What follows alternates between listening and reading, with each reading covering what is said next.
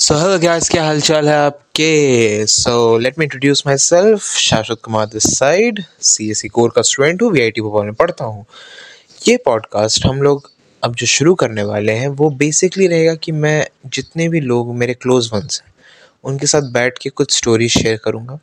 उस स्टोरीज से आप एंटरटेन होइएगा और आप लोग को बहुत सारे आस्पेक्ट्स पता चलेंगे कि मोरल वैल्यूज़ या फिर fun you know college life and all that के बारे में तो just stay tuned and keep watching